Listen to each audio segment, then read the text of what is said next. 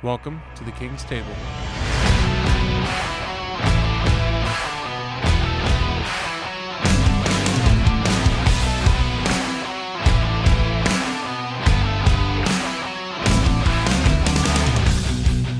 Welcome to the King's Table, a podcast of Christ the Lord Church in Dayton, Ohio. The King's Table exists to help people know, love, and obey Jesus as Lord over all. From the altar table to the dinner table, the conference table to the pool table, because Jesus is Lord over all.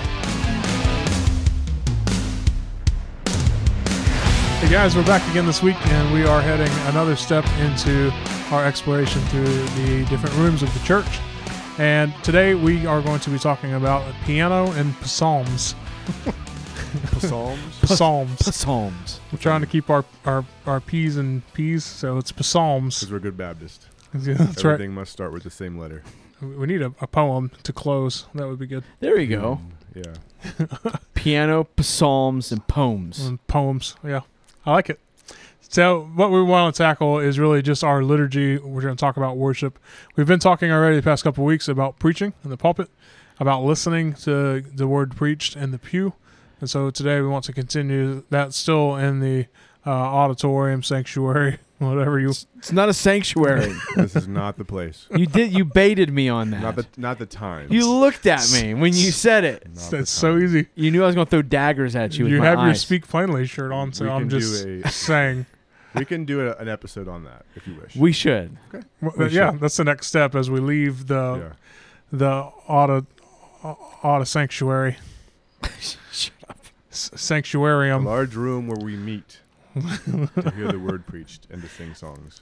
So in the side of that picture, we're primarily talking about our worship, and uh, worship is something that we talked about to a, a good degree in some of our uh, membership 2.0 stuff, as we talk about the responsibilities of a king to to carry culture, and of a citizen to to have loyalty and fidelity to that king. And so for us as Christians, it's going to be our loyalty and worship back to our king. But inside of kind of what we're after in the King's Table, we really kind of want to set up this, I guess, thesis for this episode of it being not just worship, but like not not just why do we worship our King, but what is our worship doing? So it's Mhm. more than just kind of what it is, but what's some of the effect that we're after? What is what is God actually making happen through this? And f- so for us, we're going to say that's worship is warfare. Yeah. I found this statement from the churchcollective.com. I think it's helpful in just explaining outright what we're after when we call it warfare because we are actually doing something in this act that we are so familiar with yet are still missing a big piece of. They say this anytime we openly declare our love, adoration, and allegiance to God, we are raising a battle cry in defiance to his enemy.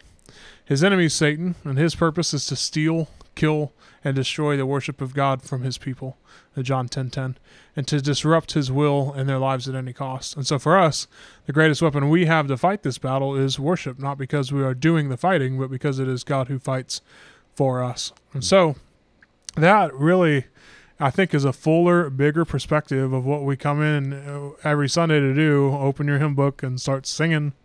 Like what do we actually expect to have happen there? Yeah, I think you see lots of expectations that are put upon churches for the quote unquote worship or worship experience. And a lot of those are very poor expectations Mm-hmm. that a lot of churches have um, bought into in an effort to uh, please and attract a larger larger audience, you know, a Mhm. broader audience. But I think that they're forfeiting um, really the essence of um, what we're asked, supposed to be after. In But those expectations are everything. I mean, when I, you know, tucking my kids in on Saturday night and say, sleep good, see you in the morning for church, and they say something like, yeah, what, why are we doing that? Right? I mean, it's not a surprise to them at this point, Sure. but uh, they, to answer the question, like, yeah, what do I expect to actually happen tomorrow when we go? Why am I doing it? What am I, uh, what would make me go to church and say, yeah, that was not great? What would make me go to church on Sunday and say, that was exactly what we needed? yeah, Mhm. you familiar Yeah. with the uh, Alistair Begg has this kind of famous clip of a sermon where he, I think it's titled, you can look it up on YouTube, something like, um, uh, "Don't ask me how I'm feeling." Yeah. Tell me what I know. Tell me what I know. And he said he was in a church uh, when he was traveling, and he said he usually doesn't get the opportunity to go and sit down in a church where people really don't know him and where he doesn't have to play a part, and he really values that, where he can just be a participant and be ministered to. And he said the whole thing started by the guy, you know, the worship guy getting up and saying, "How y'all feeling?" Um, and he said that he wanted to yell back, Wretched. wretched, miserable. What do you got for me? right? Because that's the reality of, of what we're bringing. Mhm. Um, and so when I go to the gathering of the saints on the Lord's day, I'm looking for the truth to be um, driven into my heart through the songs that we sing, through the pattern of liturgy that we walk out, the readings, the prayers, ultimately to the preaching of God's word.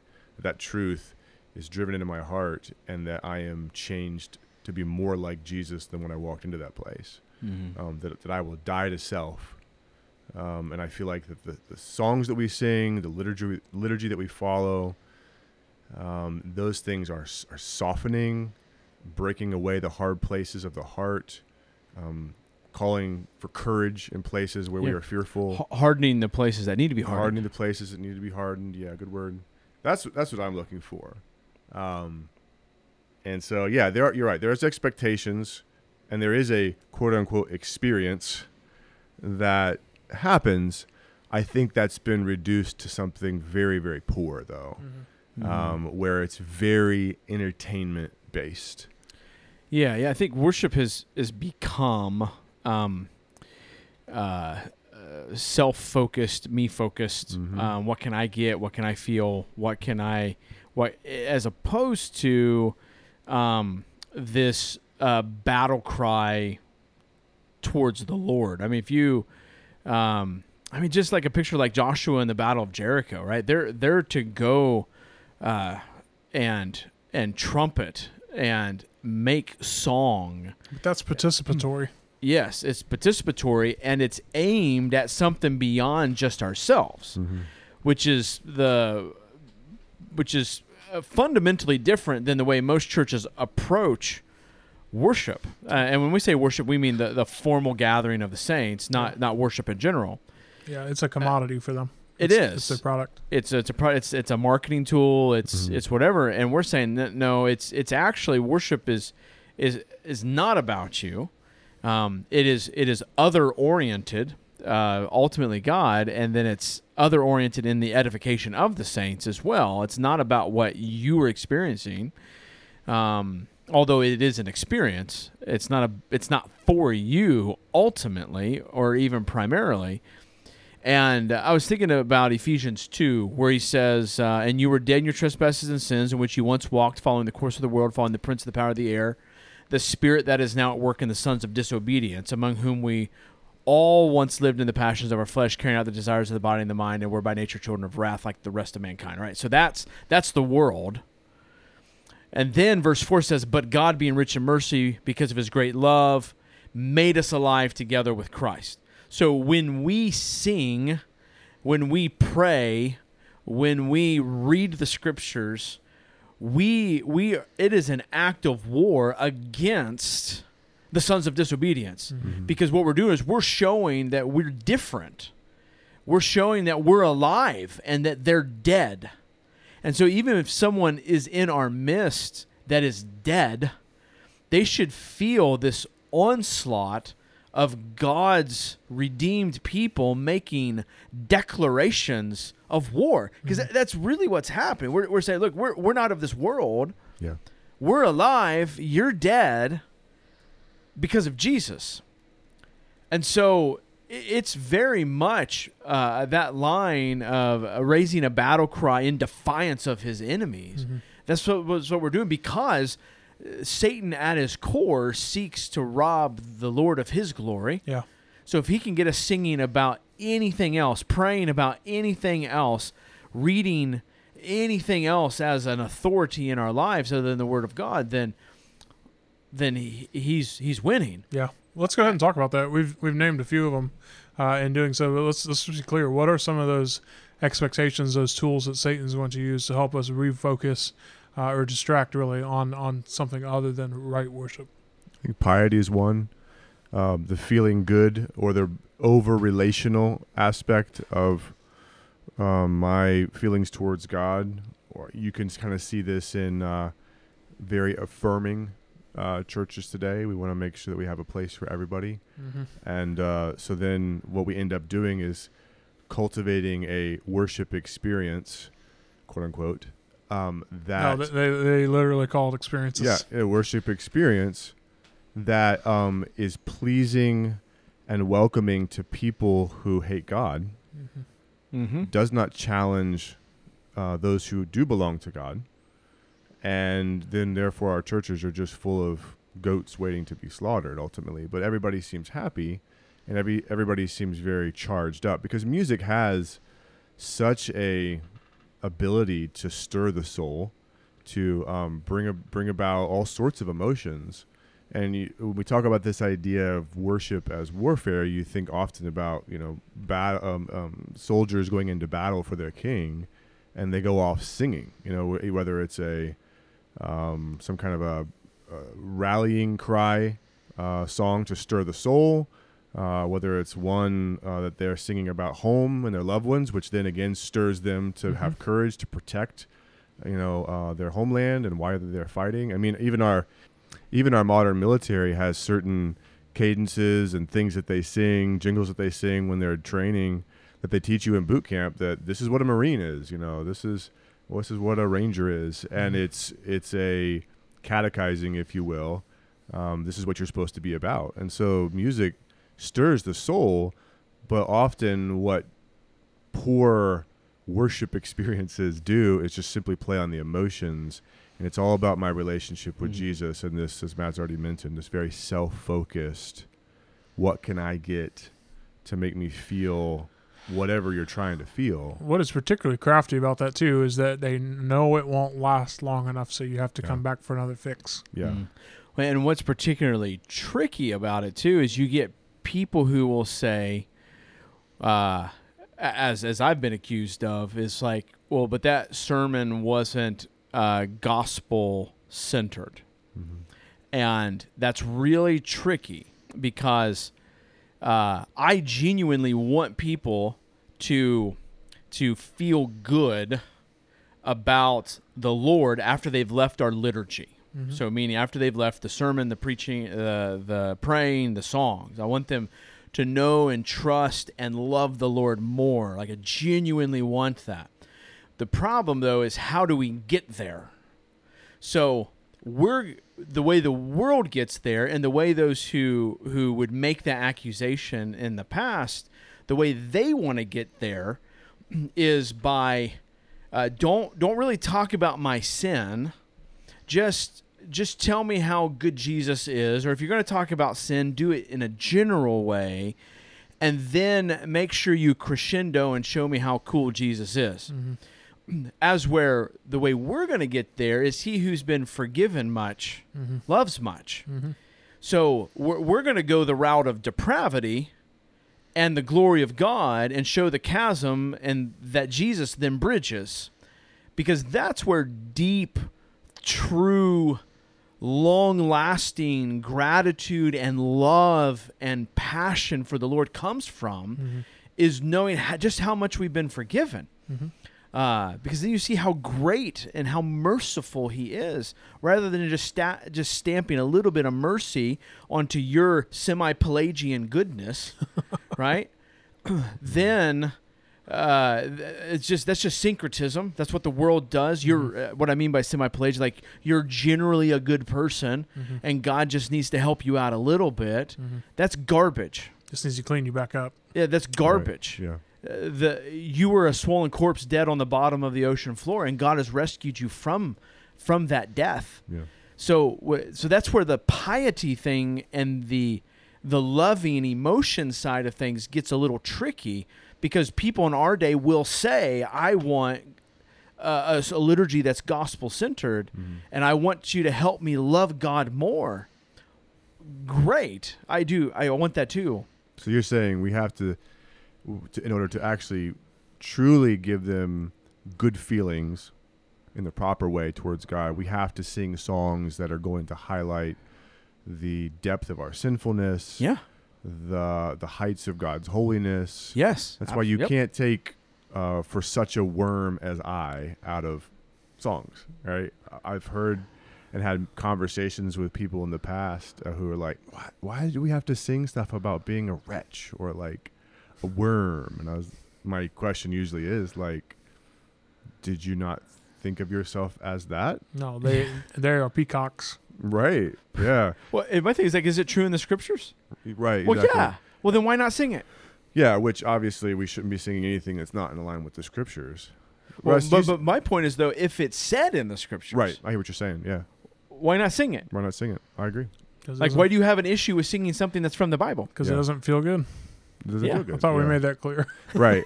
Russ, you said something um, before Matt made his statement about they know it won't last.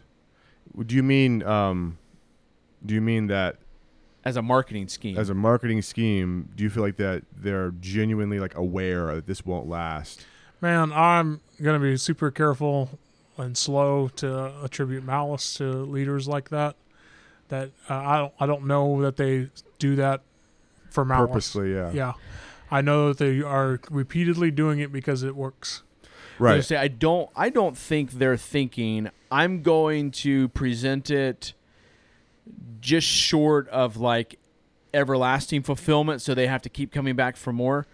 But I think they're definitely thinking if we create an attractive experience, they will come back Right. for more. Yeah. So I don't Mar- think it's they're. a more of a marketing scheme than like a, Yeah. Ma- so I don't think they're purpose, conscious manipulation. Yeah, I don't think they're purposely. I think there's Uh, a good bit of manipulation in their consciousness. No, I I Yeah. agree, but I think that those are the tricks in which when you start going after the attractional model, yeah. church growthy stuff. It's just a it, fundamentally it's a it's a wrong target. Yeah. So, and to me, that's where like discussions with people who are, I would say, trapped in those kinds of models and ministries is really hard, is because the assumption is that we have a similar target that we're both talking about Right. when we sit down to discuss Sunday worship service, and that's Mm. just not the case. No. We have entirely different things that we're aiming at. Yeah. And as Matt already said, the danger of these kinds of things, uh, you what you're seeing today, you know, we saw at one period and not too late history, the church growth stuff, which is really just an it's just been repackaged in kind of the affirming church service, um, where you see churches literally adopting um, and affirming pronouns and so on. Um, where we want to create safe places, quote unquote, for people. And again, that's tricky because we want to say, hey, you know, uh, the gospel is for you and Jesus is mighty to save you. But we create places that don't give people real freedom, but simply give them this false peace. Because as we've, you know, said because of a recent sermon that Matt preached, but there is no peace without righteousness. Mm-hmm. And so, how can we? And all this is usually done under the banner of of loving people, the way you know Jesus loved them. And if that's the way you're rolling, you obviously don't know who Jesus is. I asked that question just because I also think there's something unique about uh, song and liturgy uh, uh, when you when it's um, packaged under the heading of, of worship, because ultimately that's what Satan is after right? He's attacking the worship Yeah. um, that ultimately and rightfully belongs to God, and he is willing and fighting with everything that he has to derail that in some fashion. Well, that's one of the purposes of having a good liturgy in general is that it helps train you for the rest of life. It helps. Yeah. It's formative because, I mean, we have all grown up in ministry with the whole worship is is my li- it's a lifestyle of worship. It's not Right. just Sunday. It, clearly, right now we're talking about Sunday morning specifically. Sure. But that's why the liturgy is important is because worship is a lifestyle, and so what we do on Sunday trains you then for your expectations for the rest of the week. So, Right. So, so then when you see that worship on Sundays is emotional, self-centered, preferential driven, it Yeah. trains you for that. for that rest of the trains you for a, a weekly worship liturgy of being selfish and pietistic and entertainment driven and This is and to the next point preferential driven Mhm. yeah, just prevalent in in uh, when people are looking for a church even Uh, What's your list? yeah, yeah, and it's gonna be well, you know, worship. what's your music uh, style? What's your music style? And and and that's not just a thing of the past. I mean, I've It is heard people not. say that even in recent days that I would have considered, um, you know, uh, not your average church consumer. You know, I know folks that have gone to churches primarily because of the music. Like the Music music's style. great. The music style is great. Yep. You know, and usually that's driven by foolish stuff like, you know, well, the hymns in the old church we were in was not relevant to our teenagers, and so we asked them where they want to go to church. well, and Um, if they if the hymns weren't story. relevant to your teenagers, then you're a terrible parent. Yeah, well then then uh, you don't understand them um, yourself. Um, but that is it's a real thing that, that people will pick a church um, based on a music style, which I think, I mean, and it's not just not just foolish to have that as a as your um, kind of top priority, but I think it's I think it's sinful. It know, is ultimately. idolatrous. It's idolatrous. Um, yeah. So it, it's funny too because you'll see that preference thing in that highly emotionally driven culture of you know church worship experience. I've seen this before where um, so I grew up with lots of hymns, as our folks know. When we started incorporating, my dad's church started incorporating some more, you know, modern hymns or you know modern Christian songs or whatever um, which is appropriate depending on what they are and if they're in line with scripture you had a, a, a demographic of people that would only get like supercharged for those songs. Hmm hands would only be raised for those songs and only on specific parts of those songs like the chorus. And or the third bridge. right but then when you would sing an old hymn the next time Yeah. even if it was like um, updated with some some modern you know rhythms and so on They fold their arms. fold their arms, you know. And so i you watch. Mhm. Uh, it's interesting to see what people raise their hands to, right? And that could be a good thing that they're responding to, or it could, you know, Mhm. be a negative thing that they're responding to. yeah. Yeah. So preferences are leak everywhere. And to be fair, uh, here in the last third of this episode, we're going to have to defend why our way of doing things is not just our preferences. Yeah. Um, so we'll, we'll get to that. But I want to dive some more into some of these other uh, expectations. I think these will move a little quicker. Um, there's this very real sense that you you find in a lot of people that they just don't have really any expectations. They're just there out of duty, That's true. and it's just humdrum. It's just more of the same each week. Um, I, I see that a lot in, in a lot of Christians, a lot of different churches. I see that in our church. Uh, people that come in because they're supposed to be there, and they'll be there till we're done, and then they will leave. Yeah. be done. Yeah, eh, they're just going through the motions. They're kind of humdrum. So they don't. Ex- They're you're- you're saying that there's a good expectation, and is they should expect to hear the truth um, about who God is and what Yeah. he, he, he They- requires. Yeah. they should expect that, and they should expect to to give of themselves Yeah. to worship Almighty God. Yeah, that's the next section. Like, but they don't. We keep solving these as we do them. yeah, but I mean that, that's where people come in is very, and this is why we call it a, a poor uh, expectation. It's just incredibly low view of of the church gathered, of what your worship actually does. Uh, I think often people view it as just a service rendered unto God, which should matter, right, in its Sure. own. But it's more than that. It's effectual. It does something yeah. which we'll talk about some more. Uh, I I think, of course, you know, so some people might have grown up more with the hymn thing, Mhm. um, without you know a really good church pianist lady, and uh, they're all they know about church is that it's dry, Right. it's ultra solemn. Maybe if they were Catholic, it's Latin, so they didn't even understand anything, you know, and it didn't sound cool because the dude couldn't sing. exactly. Yeah, so Only the guys like in France and in the monasteries in the hills uh, actually make it sound good. we laugh about this, but Jeff listens to these uh, monk chants a lot I in his office. I do. I have the whole like, yeah. I started listening to like monk Latin chants back during sabbatical. You should try it. Well, when I first heard you listening to that, I thought you were listening to Monty Python Holy Grail. no, Then I found out it was a little bit more uh, pious. But no, it was pious. I was out on the porch doing my meditations. yeah, there you go. No, I'm joking. So I think that's a that's a very real experience Sure. for a lot of people, and I don't think is necessarily faithful to what a good Hmm. church worship service should be. Mhm. Uh, now, there's a, a fine difference between it being that and just being all this feel good experience celebrations type thing, but we'll get there. Uh, another one I would say is that we- we touched on a little bit already is that you come in with an expectation that it's for you. Like I'm going to church. It's very personal. It's very selfish, and it can it can have that tricky, nice tinge of like, well, I I'm going there to worship because he's my king, and Uh-huh. right we use it but it's very you're missing all of the unity of the, ch- of the Yeah, in a, body. a church that is bought into that, you will see that most of their songs are about me. hmm They're me driven. So Yeah. God's in it, but it's all about what He's done for me, and Mhm. and won't He move that mountain for me? Yeah. And right, Yep. so it's it's kind of a prosperity thing, um, and that's a good indication of that selfishness. That's where the majority of the music is these days. I mean, as we prepare our uh, playlist for series, we have a, a matrix that we work through. You can listen to that on Greg Can Read, another podcast that we do. But inside there, there's a column that we have for relational songs, and we would call that what you're talking about a Sure. relational song. yeah, there's a there's a place for that. There's a place for that. yeah, definitely. like maybe one a week, you know? Yeah, there's a place for that, but you have no idea who you are until you know who God is, and putting God Exactly. in His proper place puts me in my proper place. And tells you something about you at the same time.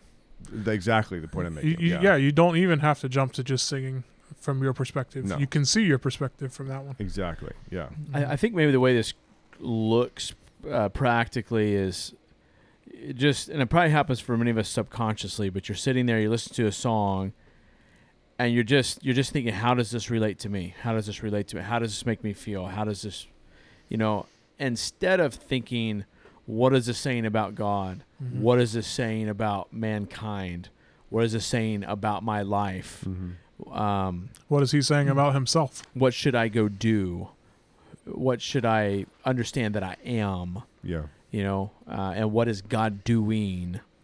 Uh, how is this encouraging the person next to me? Mm-hmm. Um, and yeah, so That's particularly timely because we've been singing from Psalm 144, and it talks about uh, our cattle having lots of babies. And you're actually waiting for that very thing to happen. So in that moment, our entire church is singing for Matt. yeah. Ex- I was gonna say like right now the only one that's cattle is heavy laden with with young is Yeah. Matt's cattle. So we're all like singing it, believing it for you, I, brother. I am too. I'm like, yeah, come on.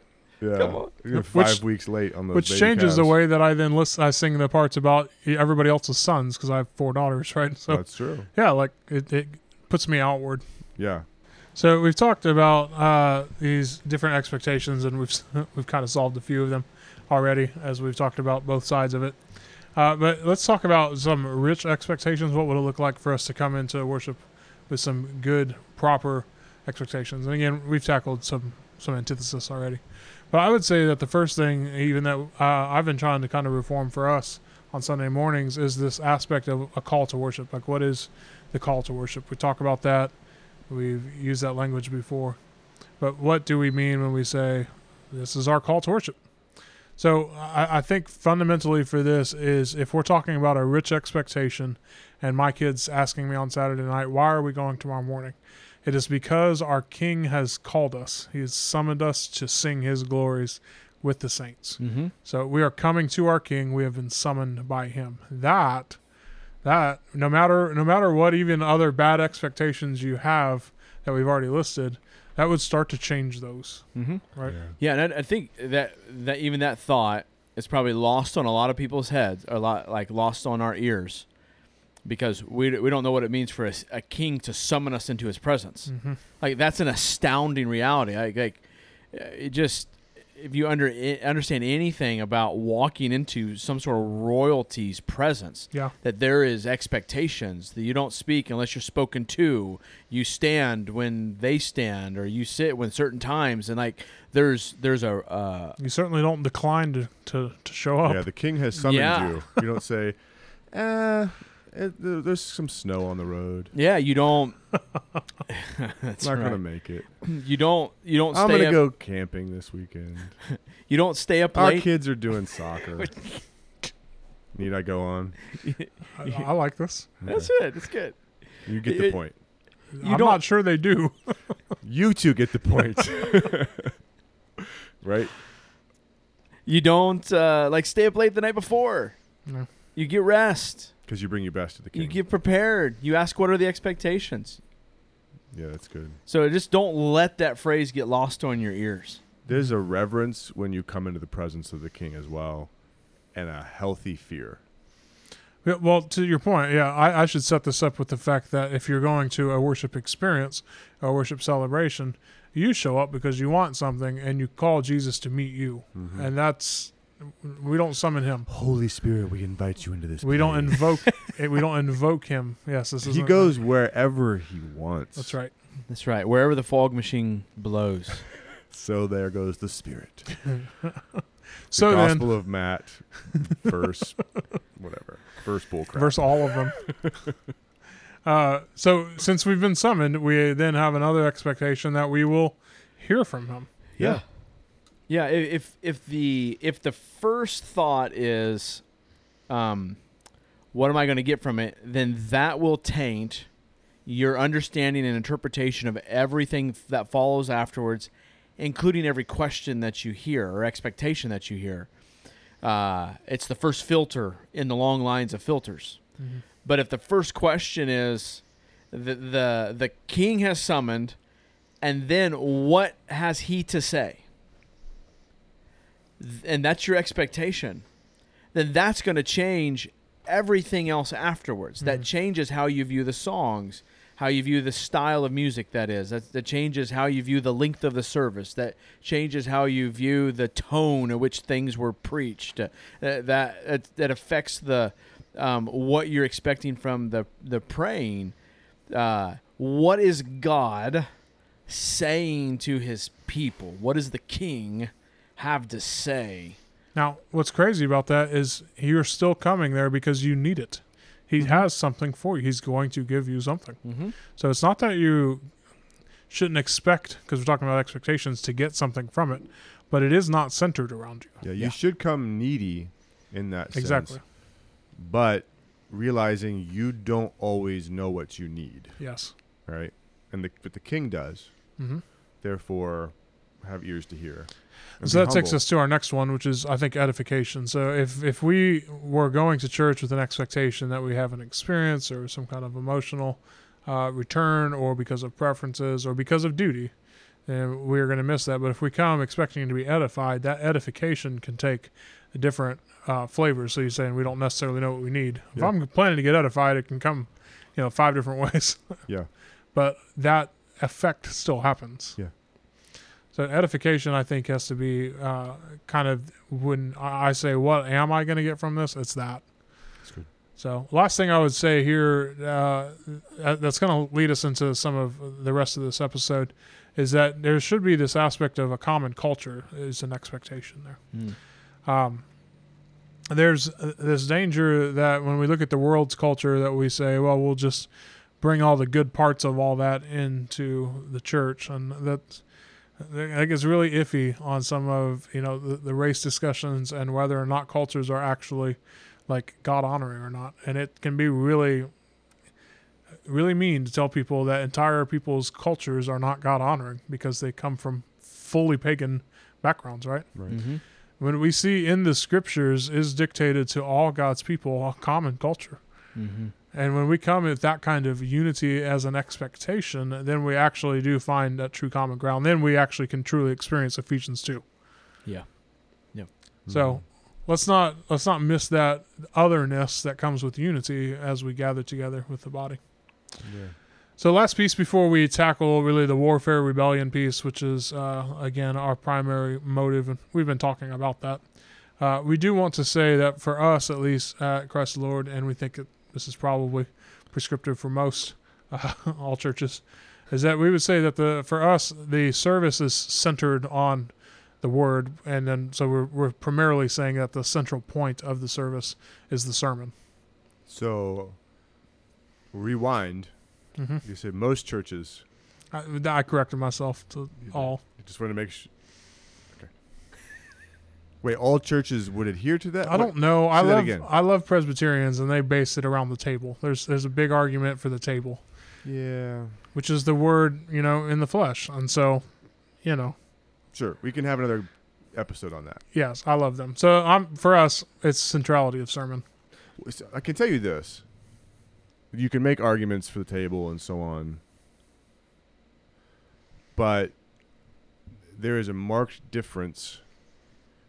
Um, even, and I don't want to lean on experience too much, but even to bring some of that in, after you hear the word of God preached, the truth of God's word heralded, and souls called to bow the knee to the Mhm. king the the songs and the responses to the prayers and liturgy is is different It is. right this is why we try to preach sooner in our service Mhm. than than later so that our it's a response to the truth of God's word Yeah.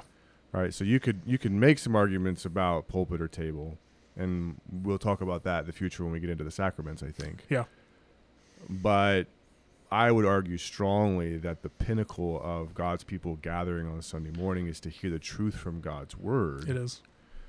Doesn't mean the table is not important, Absolutely. But the word of God informs me of the table. Uh huh. Right? That's why we fence the table. I was gonna say it sets up the fencing as well. yeah. Yeah. So so I think that's a, a huge piece, which I think would then um then a lot of churches would not measure up to that mark. Mhm. right? Because what happens is you have a worship experience that's the majority of the time is spent on the worship experience, and then they give the preacher, if you can even call him a preacher, who's going to sit on a stool next to his iPad and give a couple good words for 15 minutes because we can't listen beyond that because we have no value for the word of God. Yeah. Um, and there's a lot of reasons why we've gotten there, which that, by the way, is not preaching because that's not heralding and commanding and a, a- battle cry. It's a talk. Yeah. So, so therefore, yeah, most churches I think Well, even would from not adhere to that. even from a reductionistic standpoint, I think that you can have a church service with preaching and no communion or baptism. Mm-hmm. I have been persuaded to um, that should not be the regular. Why we do weekly communion. Sure. But I Which think you done can. for a long time. I think you can still have that, but I don't think that you can really have a proper Sunday service that has no preaching but has the table. Yeah. So I, when we're talking about where's the hinge point, what's the pinnacle, we're going to say it's the sermon. So you can hear some more arguments as to why that is our stance from our previous episode on the pulpit Yeah. and the pew. I encourage you to listen to those. So, for the purposes of this episode, it's important to us that we recognize that the centrality of the sermon is because it unifies all of the elements of the service around the word and it unifies all of the people who are involved in the service around the word. So, we're going to pick songs that specifically speak to the theme of the text that week. We're going to pick readings and, and stuff from our uh, from catechisms and from creeds uh, and from confessions that are speaking instructively to what we're studying that week. It's going to Christian be. creeds, not creed. We're not going to sing creed songs. I do that in my office. Cool. I'm I'm rested and weathered, barely holding together. Uh, we're going to be unified around The that. The only person who's going to get that is is Brian. That's for me and Brian. Fist bump, baby. That's it. All right. So that that unification around there is why it's such a big deal for us, and we celebrate that. We would say in the table, um, but it's founded there. So, any thoughts on that, preacher? nice. That's, Okay. That's good. Listen to pulpit and pew. Uh, so to take us I home, feel like I've said this already. we have. Okay. Uh, so go listen to that.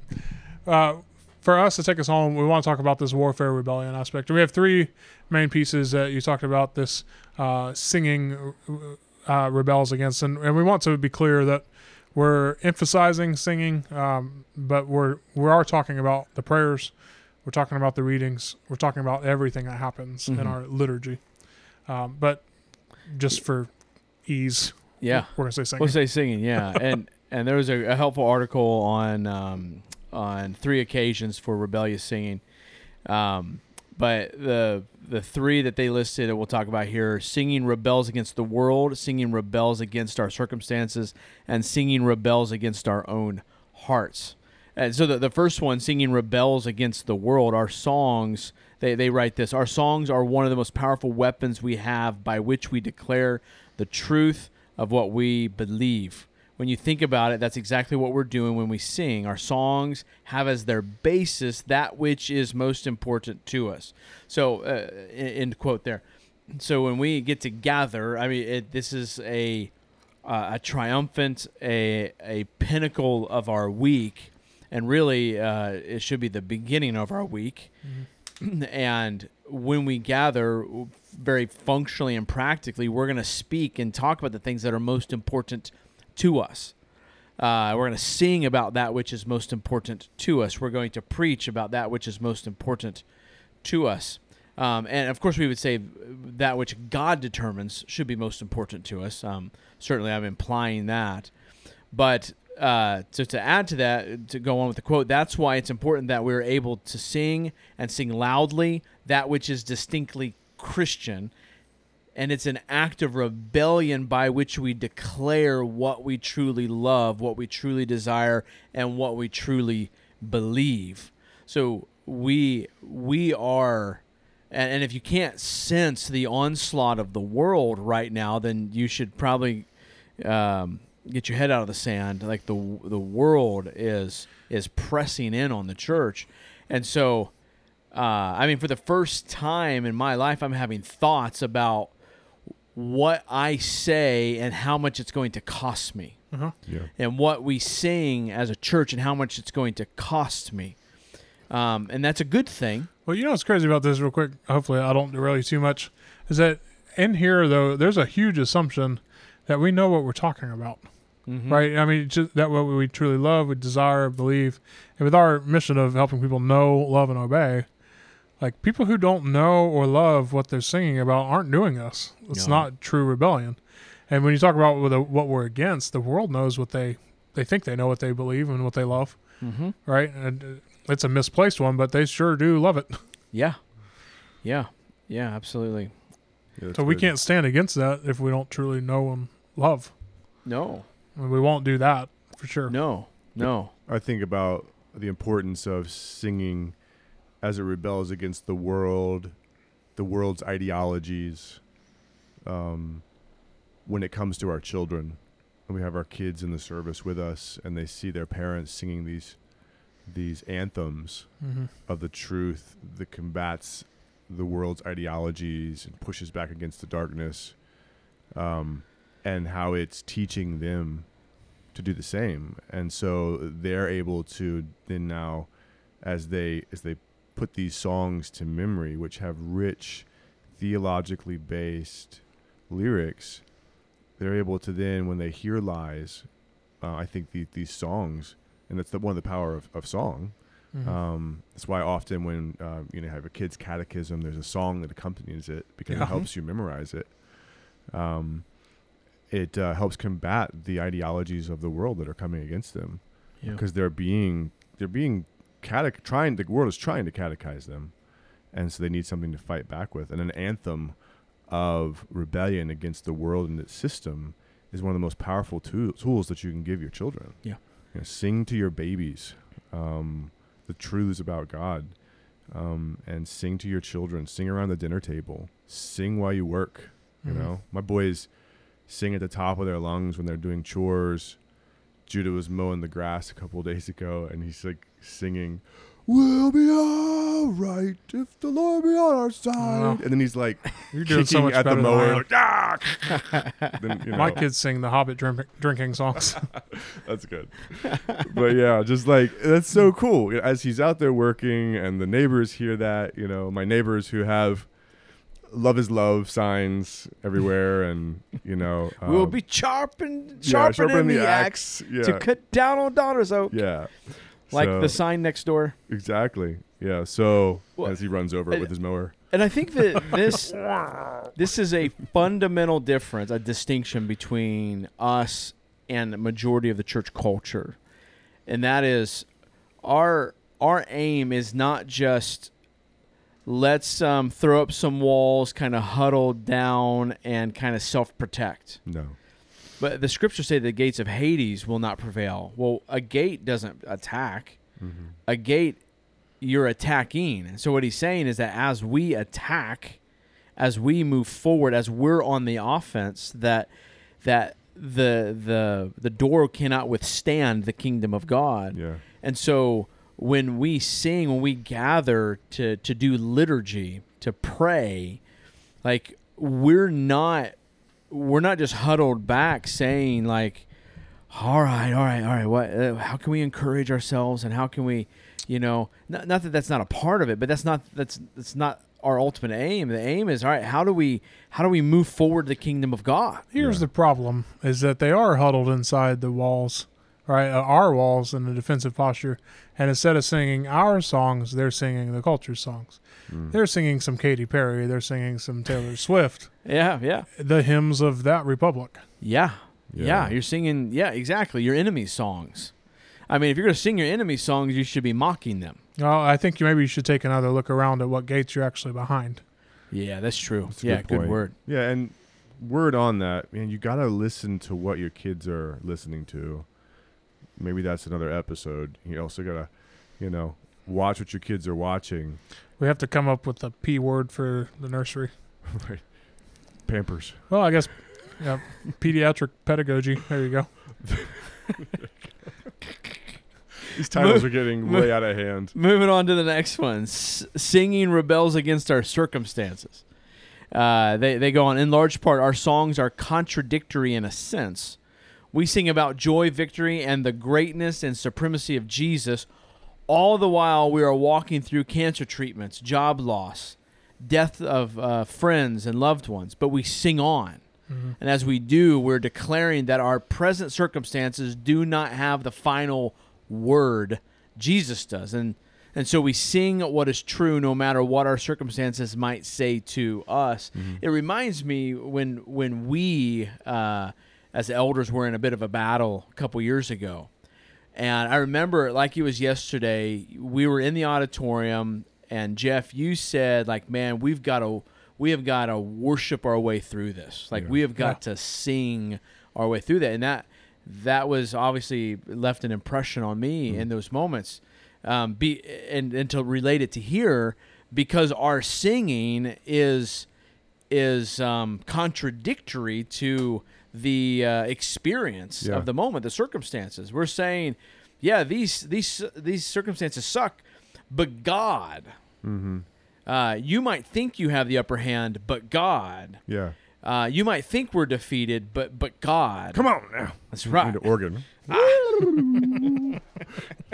you sound like Chuck Knox, which is good. take that as a compliment. That's a compliment. Yeah, I know. I agree with you. I was reading through the Psalms during that time, and Uh-huh. I was just all of a sudden thinking, "Oh, this literally the Psalms are David worshiping his way through a host of circumstances." Mhm. Yeah. You know, And now, uh, one thing we got to be careful with that is uh, what a- what because uh, there's a movement, particularly in uh, charismaticness, that that is like I, I'm gonna sing, and it's more of an emotional hype sure. to get through.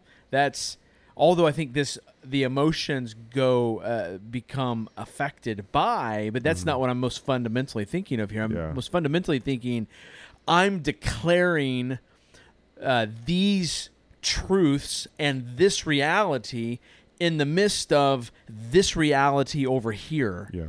Um, I'm, I'm actually taking this what what might suck in life right now, and I'm actually defining it by the truth of God's word. Mhm. So I, I'm saying yes, but, or ah, you know, I see it that way, but it actually is this way because God says it, and I'm going to sing that, Mhm. and we're going to pray that, and we're going to believe that, Yeah. and so in a sense, I'm I'm re- we're rebelling against that circumstance. Yeah. Um, and, and so emotions come from that. Sure. And Music has an effect like that. Yeah. But it's the it's the um singing the truths of God and his word to combat and to um channel my emotions and feelings as they should be. Yeah. It's good. Oh, So for, to put a little more, a little more artistic note on that, the, the one of the big aspects of music is order. Right, it fits inside Yeah. of a key, inside of a time. signature. And so while we it does have the ability to literally move you, Mhm. It does so by ordering. And so a lot of what you were describing is is actually ordering for you. This Yeah. is putting it in, in the proper place so that you can manage it, process it, believe it, whatever Yeah. it might be. It's, it takes a lot of that chaos and puts it to order. That's why multiple musicians can play together Mm. because they are bound together by some kind of order. That's good. Yeah, that's awesome. Mm, And think about that in, in the rebelling sense, right? Then as God's people and their hearts and minds and circumstances are rightly ordered, uh, the affections come from that, and uh, the rightful emotions come from that, and then rightful, good, bold advancement for the kingdom of God comes out of that. Whether that's bold advancement in spanking your kids, or bold advancement in uh, standing up to um, you know the letter family bullies, or or standing up to Pharisees within the church. Mm-hmm. Um, yeah. So the third one is uh, singing rebels against our own hearts, uh, which is very similar related to the circumstance one above. But uh, they say sometimes we need to rebel against ourselves when our hearts condemn us, when we are prone to wander, when every emotion in us is pulling us in a direction contrary to the will of God. We sing.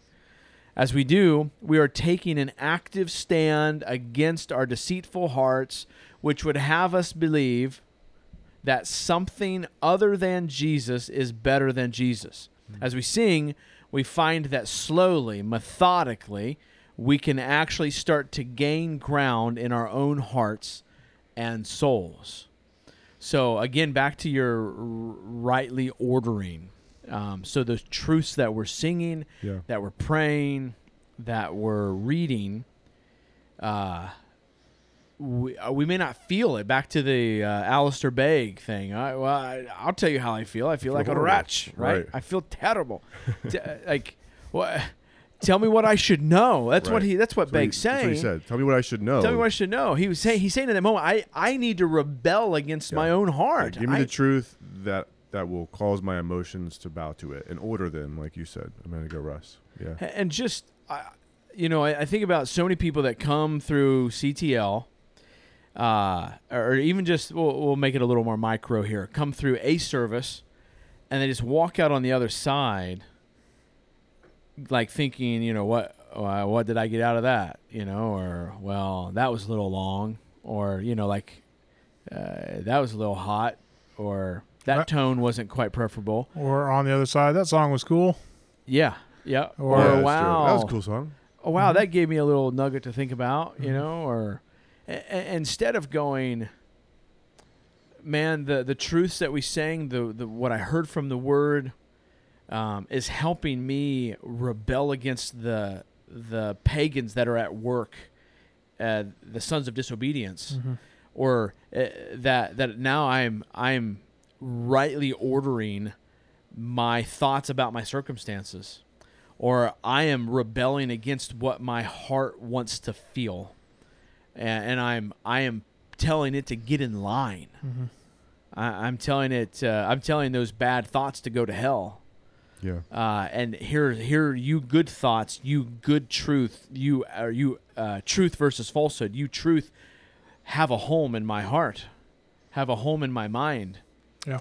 uh, it just that's just a totally different perspective Yeah, this last one particularly out, out of the three of those really battles idolatry the most because that, that's that's what we're being tempted for is uh, inside of know love and obey. This really helps us tackle loving and obeying. Yeah. yeah So as we fight idolatry, we're declaring that which is actually true Yeah. uh, to ourselves and then to each other.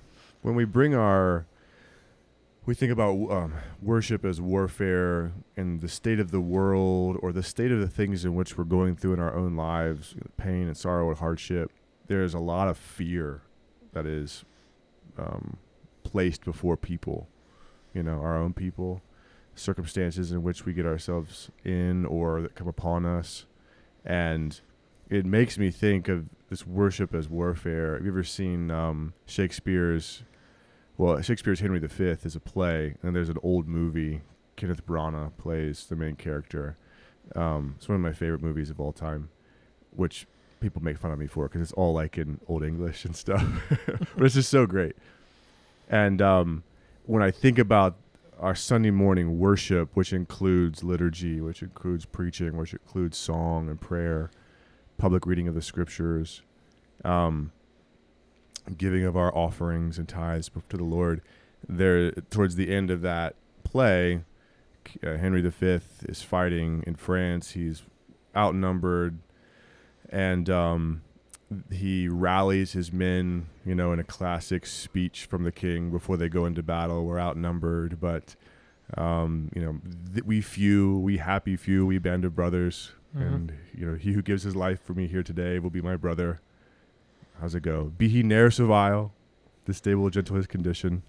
Um, and he says, Gentlemen in England now abed uh, will think themselves a curse and hold their manhoods cheap, while any speaks who fought with us upon St. Crispin's Day. And he, he rallies the men who are in the fight, because there's a lot of men who didn't join them.